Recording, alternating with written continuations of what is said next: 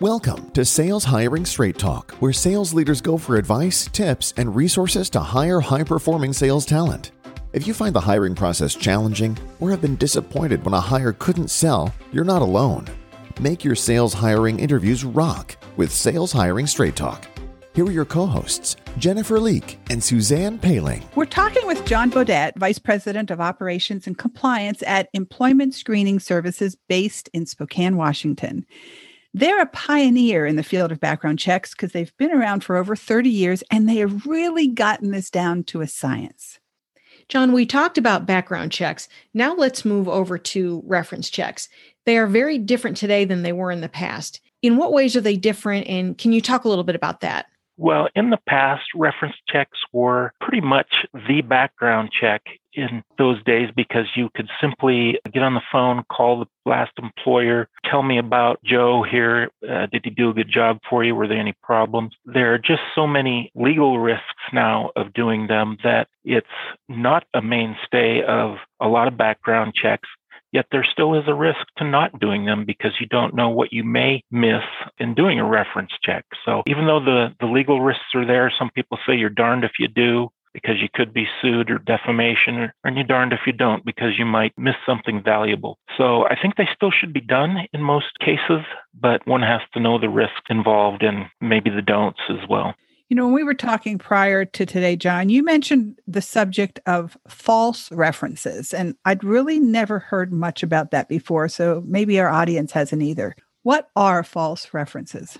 They're references that are not authentic, I guess, is a good way to say it, or we will call them set up references. Are you being set up? If a person knows that they are going to need professional references, some work related people that will speak to their fitness to the, for the position, they will list those hand selected references and put down people who may not be supervisors, maybe a coworker, maybe a, just a friend who's been really well coached on how to answer questions. And, you know, sometimes when things are done these days by email or other communication portals, the individual may develop their own email address indicating it may be a different person. So those are things that are pretty common out there and that you have to watch for when you're doing reference checks because they're, they're things that people can prepare for and possibly set you up to um, be talking to someone who is not really a reference.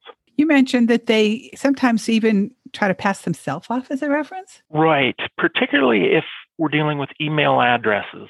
They will develop one that is for a different person they may pass themselves off as that person over the phone. Generally, they know that for efficiency's sake, emails are often used.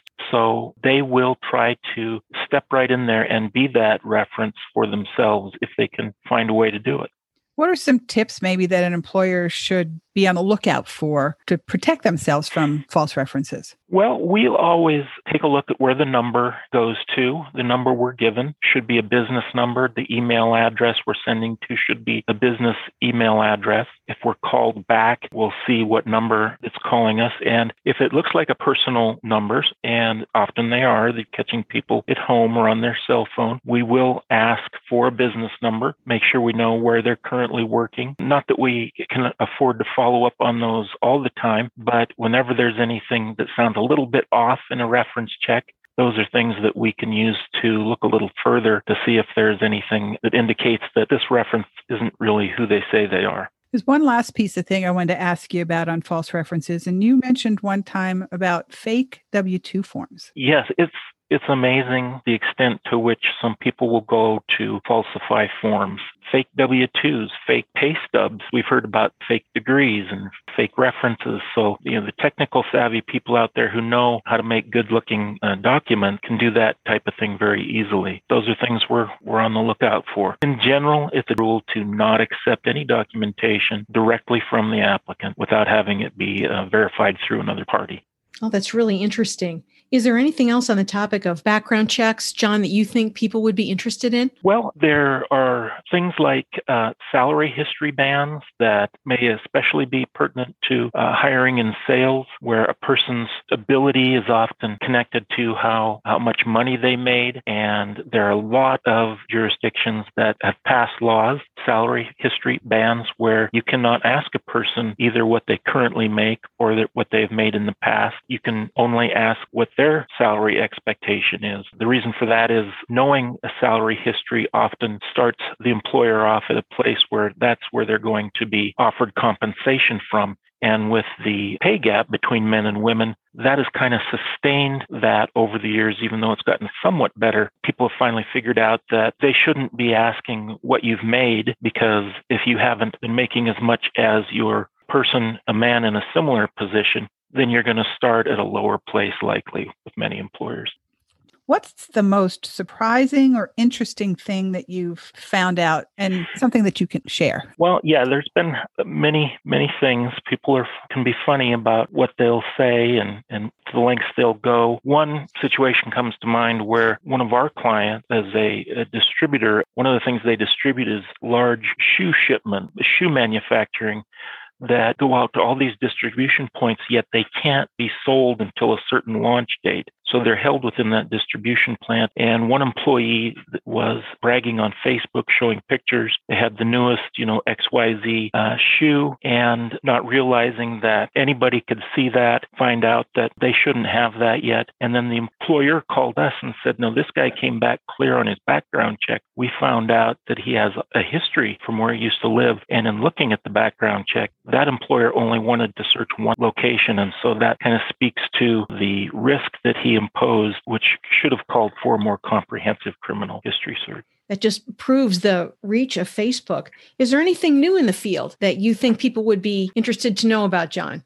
Continuous criminal monitoring is something that employers are starting to consider since they do a background check at the time of hiring. They often don't do another one after that in which case a person may be out there, get in trouble. Continuous monitoring is a system by which they could be notified rather quickly if a person has, let's say, been pulled over for a DUI and they're driving company vehicle. Just one more thing that employers are, are looking at these days. John, Suzanne, and I want to thank you so much for taking time to join us today and for sharing your years of experience and what you've seen over those years. And you've really opened our eyes to a couple things both the changes that have happened over the years, the pitfalls and dangers of both doing or not doing background checks. And really, it's amazing the moving targets that you have to work with and how valuable using a professional service like employment screening service is. So, if you want to connect with John at Employment Screening, Screening Services. His email is John B, as in John Bodett, John B at employscreen.com. John B at employscreen.com. Once again, thanks so much, John. Sure. It's been my pleasure. We're here to be a resource for you. Visit saleshiringstraighttalk.com to listen to more episodes in the growing podcast library. Sales Hiring Straight Talk. So your sales hiring interviews rock.